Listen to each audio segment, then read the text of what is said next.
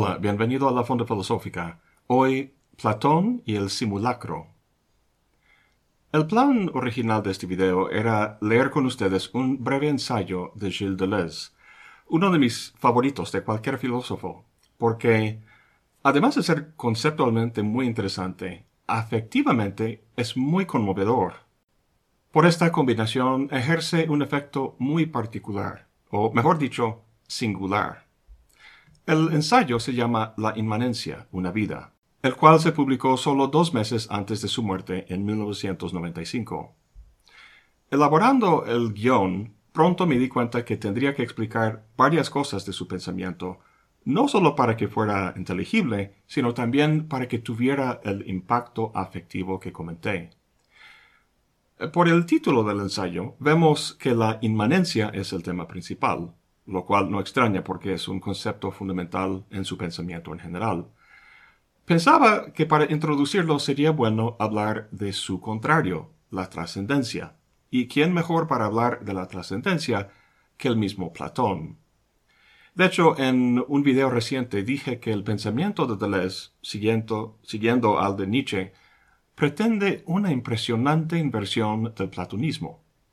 En su obra maestra, Diferencia y Repetición, Deleuze dice que la tarea de la filosofía moderna es la de derribar el platonismo. Dice esto porque Platón es por excelencia el filósofo de la trascendencia, lo inteligible sobre lo sensible, ideas eternas sobre cosas perecederas, esencia y apariencia. Deleuze podría simplemente rechazar este esquema de Platón, diciendo que la idea platónica es una ficción, una tontería, sin embargo, es mucho más cuidadoso que eso. Para él, cualquier concepto se crea para resolver un problema. ¿Cuál es el problema que la idea platónica pretende resolver? La respuesta es fascinante, y esto es lo que quiero ver con ustedes en este episodio. El problema, en el fondo, es de índole político, y es tan patente hoy en día como lo fue hace más de dos milenios. Si vives en un estado totalitarista, Obviamente no hay elecciones sino un líder máximo que manda por fuerza.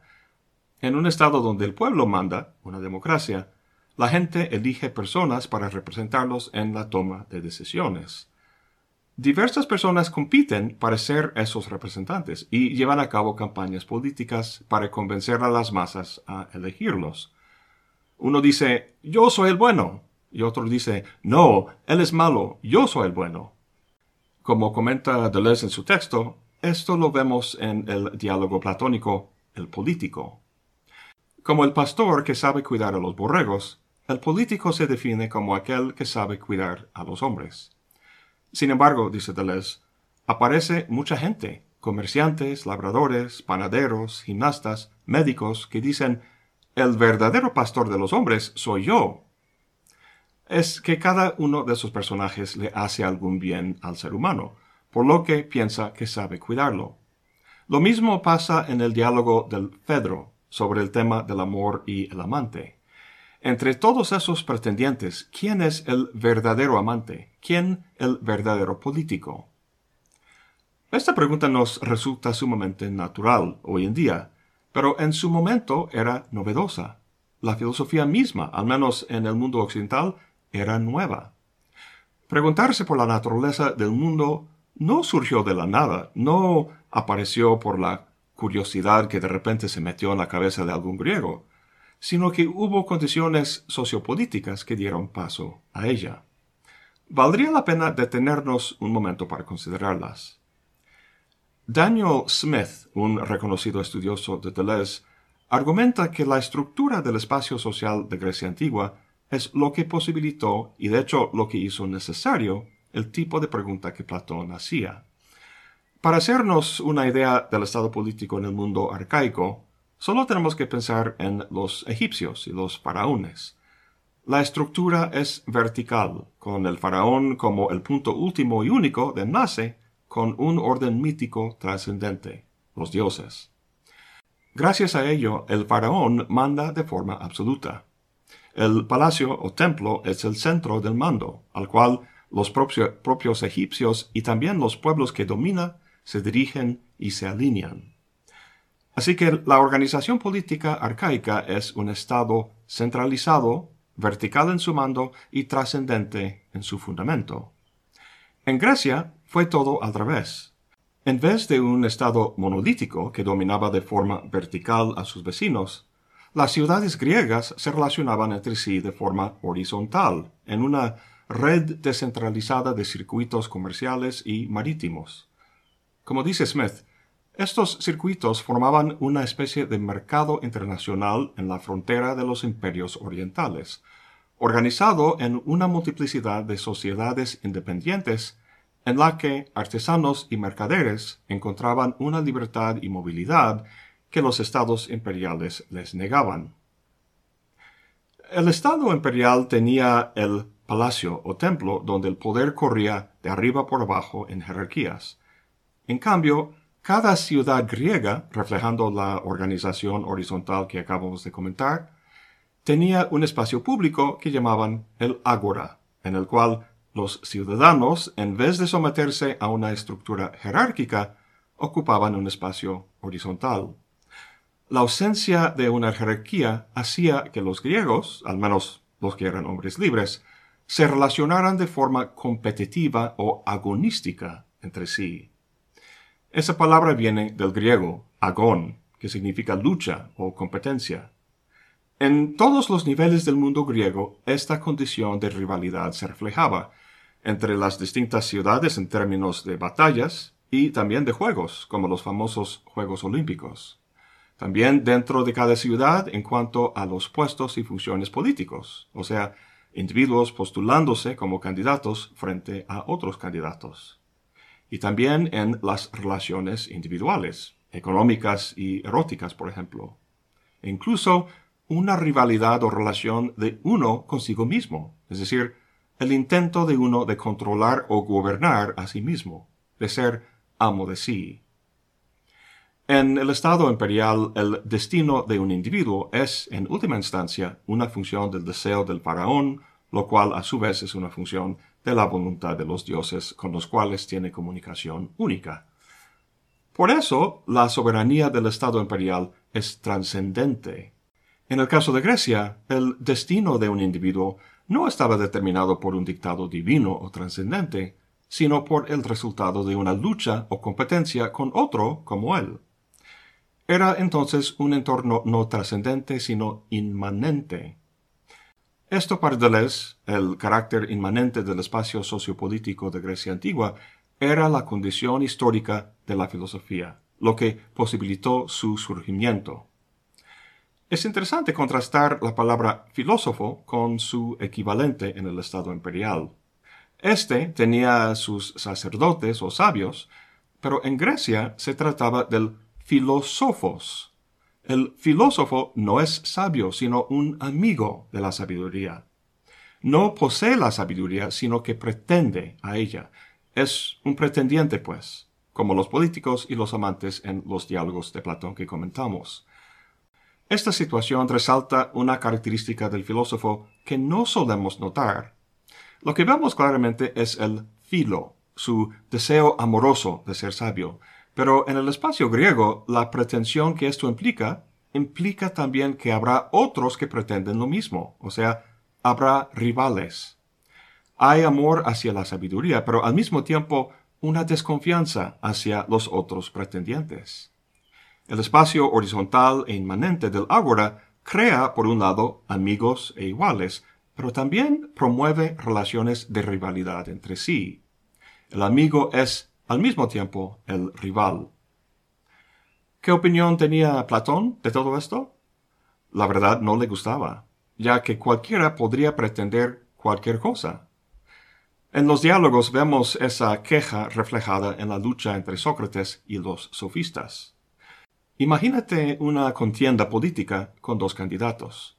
Uno que realmente se ocupa del pueblo y su bien, y otro que solo se ocupa de sí mismo, un egoísta cínico que solo quiere enriquecerse a costo del pueblo, como si fuera borregos que se engordan solo para luego matarlos. Una buena cantidad de candidatos políticos son como este segundo, y las más de las veces son los que ganan. ¿Por qué? por su muy hábil uso de la retórica. Lo hemos visto una y otra vez y nos indigna. Pues también a Platón le indignaba. Había pretendientes verdaderos, como Sócrates, y muchos falsos, como los sofistas. ¿Cómo se podría separar los verdaderos de los falsos? Esto era la pregunta de Platón, su problema, y su noción de la idea era su respuesta. La idea platónica es una cualidad ideal, como la de ser justo, de ser bello, de ser valiente.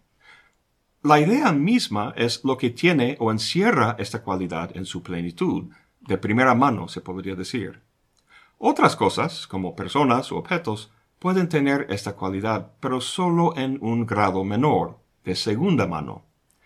Esas cosas tienen la cualidad, dice Platón, al participar en la idea. ¿Qué significa eso? Pues significa que la cosa, el pretendiente, se parece a la idea, la imita en cierto grado. Sin embargo, esta semejanza no es una correspondencia meramente externa, una semejanza visual o superficial, sino una semejanza interna o espiritual.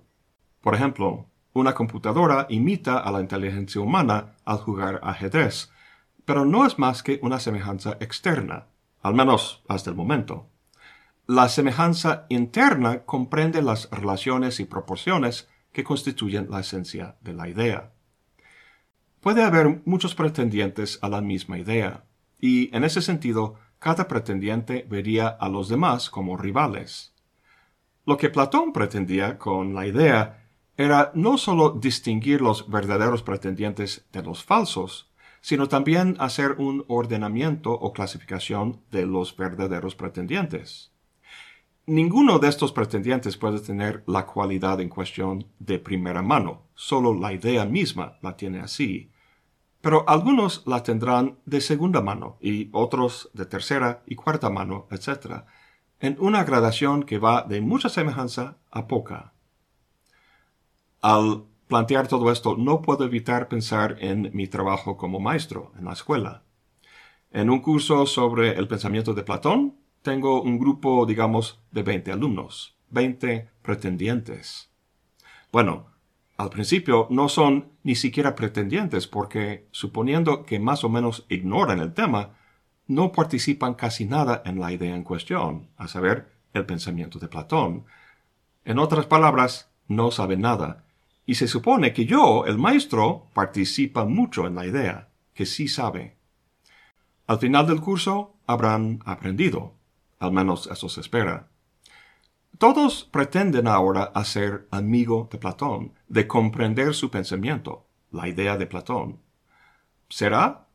Ahora viene el proceso de lo que Platón llama la división, el dividir los verdaderos pretendientes de los falsos, como comentamos y también de ordenar los verdaderos pretendientes de acuerdo con su grado de participación en la idea.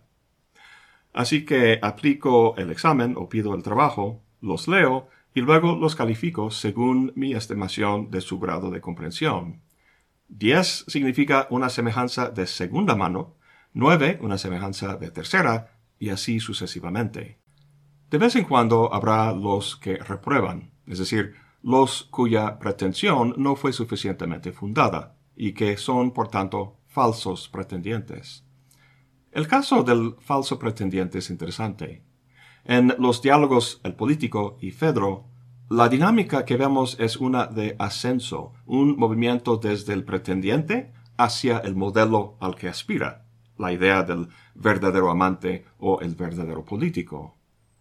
Pero hay otro diálogo, el sofista, en el que se trata de determinar la naturaleza de algo, solo que en este caso no existe ninguna idea que pueda servir de modelo para hacerlo. ¿Por qué? Porque lo que se quiere entender aquí es la naturaleza del sofista, lo que hace que alguien sea un sofista a diferencia del filósofo.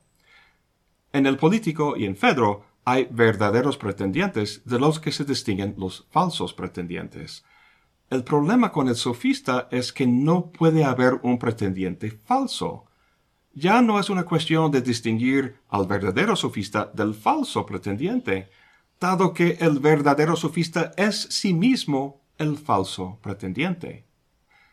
El sofista, por tanto, es lo que Platón llama un simulacro, a diferencia de una copia. En este punto de su argumento, Deleuze dice, en este sentido, puede que el final del sofista contenga la aventura más extraordinaria del platonismo. A fuerza de buscar por el lado del simulacro y de asomarse hacia su abismo, Platón, en el fulgor repentino de un instante, descubre que éste no es simplemente una copia falsa, sino que pone en cuestión las nociones mismas de copia y de modelo. La idea platónica es el modelo. Las cosas que participan en ese modelo son copias, estas siendo los pretendientes verdaderos. Y ahora aprendemos que los pretendientes falsos son lo que Platón llama simulacros, copias de las copias. Lo interesante aquí, como Deleuze comenta, es que la distinción platónica esencial no es aquella entre modelo y copia, original e imagen, esencia y apariencia. La verdadera distinción, la más profunda, es entre dos clases de pretendientes. En el diálogo El sofista, preguntan por el arte o techné del sofista, por lo que hace propiamente. Se responde que hace imágenes. De acuerdo con su método de división, de distinguir al tema de la investigación, en este caso el sofista, de actividades que hacen otras personas, se pregunta ¿qué clase de imagen hace? Se responde que hay dos clases de imágenes, las que son iconos, icones en griego, o lo que llamamos nosotros copias. Y por otro lado hay apariencias, fantasmata en griego, o lo que podría llamarse simulacros. La primera imagen, la copia o icono, es el verdadero pretendiente, el que guarda una semejanza interna con el modelo. La segunda, el simulacro, es el falso pretendiente, el cual encierra una desviación o perversión del modelo. Como comenté hace poquito, lo importante aquí es que la distinción entre modelo y copia, original, imagen, esencia y apariencia, no es la distinción esencial. Platón no crea el concepto de la idea para oponerlo al mundo de las imágenes, sino más bien para seleccionar las verdaderas imágenes, los íconos, y para eliminar las falsas, los simulacros. La distinción más importante es entre ícono y simulacro. Con esto podemos desmentir la concepción popular sobre la relación entre Platón y los poetas. Todo el mundo piensa que corrió a los poetas y los artistas en general de la República. No es así, al menos no del todo. La figura más valiosa en la República es el filósofo, porque tiene conocimiento de las ideas. El artesano no tiene conocimiento de la idea, sin embargo es capaz de imitarla, de producir una imagen de la idea. Lo que produce es una cosa física que es una copia del modelo. Donde el filósofo tiene episteme, el artesano solo tiene doxa con respecto a la idea. Sin embargo, es una doxa atinada, una opinión correcta. Y aun cuando su producción solo sea una imitación o mímesis, es capaz de reproducir las relaciones y proporciones internas que definen la esencia de la idea. No es el modelo mismo, pero sí una copia o reproducción fidedigna. Luego hay otros artesanos o creadores de imágenes cuyas producciones no imitan a la idea, sino que la simulan. ¿Cuál es la diferencia? La copia o icono se asemeja al modelo, de la misma manera que un hijo se asemeja a su padre, al participar internamente en el linaje filial del padre.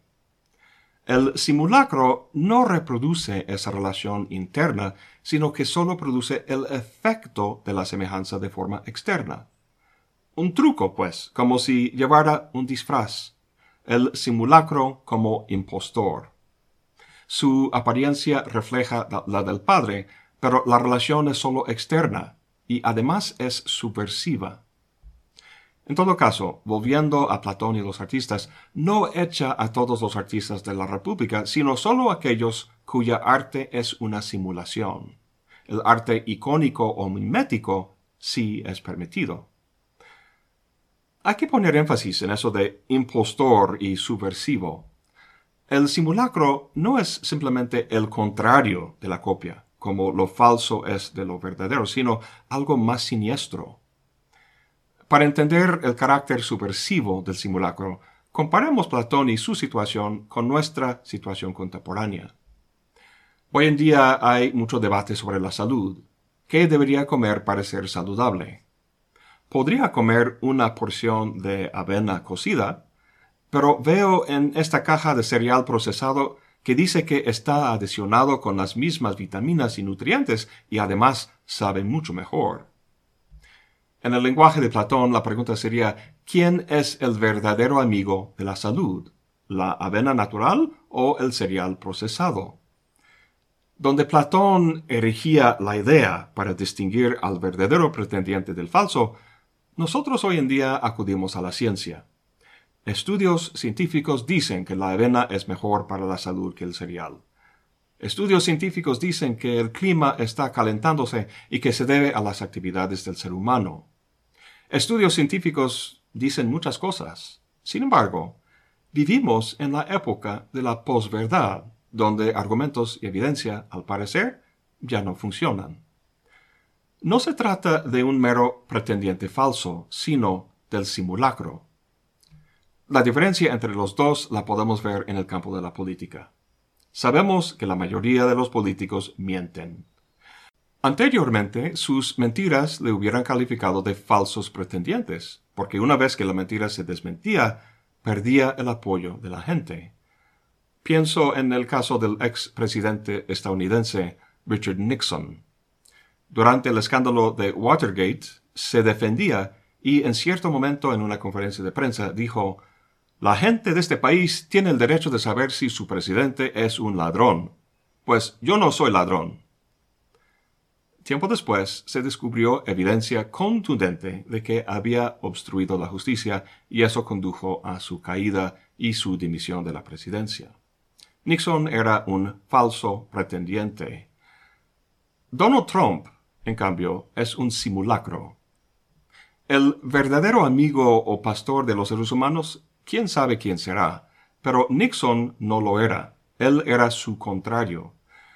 Lo importante aquí es que Trump no es el contrario del buen político, como Nixon lo fue, sino algo mucho más desconcertante y vertiginoso, a saber, es el mismo, el doble perfecto, la semejanza exacta el, doppelganger, ¿no? Un impostor cuya decepción es tan completa que es imposible distinguir el verdadero del falso. Muchos de los que apoyan a Trump dicen que lo que les gusta de él es que dice lo que piensa, a diferencia de los políticos comunes y corrientes que no dicen lo que realmente piensan y de esta forma mienten o disimulan. Al decir lo que realmente piensa, Trump no disimula, sino que simula. Y en esto consiste su gran poder. Trump no es un típico político mentiroso. Si uno miente, eso implica que reconoce una realidad. Trump, en cambio, crea su propia realidad. Hay que tener en cuenta que antes de ser presidente, Trump era una estrella de reality TV, ese fenómeno cultural en el que la realidad toma segundo lugar a la simulación, llegando a mezclarse con ella y al final perdiéndose por completo. El simulacro, a diferencia de la copia, es aquello que no corresponde a un original, sino que se mueve en un mar de simulacros, como decía Jean Baudrillard en su famoso análisis sobre este fenómeno. Volviendo a Platón, Platón condena el simulacro no porque eleva lo falso sobre lo verdadero, el mal sobre el bien, sino porque los vuelve indiscernibles. En el pensamiento cristiano, el gran poder de Satanás consiste no en ser la antítesis de Dios, sino en ser precisamente indistinguible de Dios. ¿Cómo distinguir a una revelación de Dios de una decepción del diablo? o una decepción de Dios hecho para tentar a los hombres de poca fe de una revelación del diablo que simula la prueba de Dios. En tanto creador de imágenes en la forma de discursos, Trump es precisamente el tipo de artista que Platón quería correr de la República, porque sus imágenes son simulacros que no corresponden a ningún modelo, y eso por tanto pone en tela de juicio la relación entre modelo y copia. Confunde el proceso de selección de los verdaderos pretendientes y pervierte el juicio. Volvamos ahora con Deleuze para ver qué opina sobre todo esto de modelos, íconos y simulacros. En Diferencia y Repetición dice, Platón ha asignado la finalidad suprema de la dialéctica, establecer la diferencia. Como habíamos comentado, el concepto de la idea fue inventado para distinguir copias de simulacros, para establecer la diferencia entre los dos. Y por cierto, no lo hemos comentado hasta ahora, pero con su invención de la idea, Platón duplicó la estructura del Estado arcaico, es decir, su jerarquía basada en un punto trascendente, la voluntad de autoridad de los dioses, solo que la idea inteligible toma el lugar del dios. Básicamente transformó el espacio inmanente del espacio público de la polis en una estructura regida por la trascendencia de la idea. Entonces, la idea establece la diferencia entre íconos y simulacros, una diferencia que depende de la mismeidad o identidad de la idea. Para usar la versión aristotélica, la diferencia entre un ser humano y un perro depende de la identidad de un concepto anterior, el de animal, un concepto que trasciende y que por tanto puede fundamentar la diferencia. Dado que los dos son animales, una diferencia, como la racionalidad, puede predicarse de uno y no el otro. Yo soy un animal racional y el perro no. Pues por diversas razones históricas y conceptuales, Deleuze cuestiona la hegemonía de una identidad trascendente, sea una idea, un dios, un sujeto, y trata de concebir la diferencia no en términos de un concepto anterior, sino en términos de sí misma la diferencia en sí misma, lo cual, por cierto, es el título del primer capítulo de su obra. Es por eso que le interesa mucho la noción del simulacro, porque escapa de la hegemonía de la idea y se mueve en un plano de inmanencia. Al inventar el mundo de las ideas, Platón estaba levantando la cabeza de Medusa, tratando de congelar el caos y contingencia del mundo real en términos de un mundo ideal. Siguiendo a Nietzsche, Deleuze piensa que ese mundo ideal sobra, que el mismo caos contiene recursos suficientes para una nueva dialéctica, una forma de establecer la diferencia que no depende de ningún elemento trascendente, sino de un entorno estrictamente inmanente. Dice, la diferencia no se encuentra entre la cosa y los simulacros, el modelo y las copias, la cosa es el simulacro mismo. El simulacro es la forma superior y lo difícil para toda cosa es volverse su propio simulacro. Si ninguna cosa fuera regida por una idea trascendente, cada cosa sería un simulacro, y la diferencia entre dos simulacros ya no sería la diferencia de algo, una diferencia que de forma pasiva simplemente marcara un lindero conceptual, sino que sería la diferencia propia en sí misma. ¿Por qué le interesa a Deleuze la diferencia en sí misma? Porque está convencido de que puede hacer el mismo trabajo que la idea platónica, pero de forma inmanente. La finalidad de su obra maestra, Diferencia y Repetición, es dar cuenta del mundo en que vivimos no desde la identidad del concepto o la idea, sino desde una diferencia internalizada, una diferencia inmanente. La idea deleuziana es la inversa de la idea platónica, inmanente en vez de trascendente, autónoma en vez de subordinada, basada en un concepto de la pura diferencia en vez de la identidad. Sé que esto puede sonar un poco extraño, así que en el próximo video hablaremos con detalle de cómo Deleuze se apoya en Leibniz y en su noción de la relación diferencial para plantear la diferencia como alternativa a la identidad. Eso es todo por hoy. Gracias por acompañarme. Hasta la próxima y buen provecho.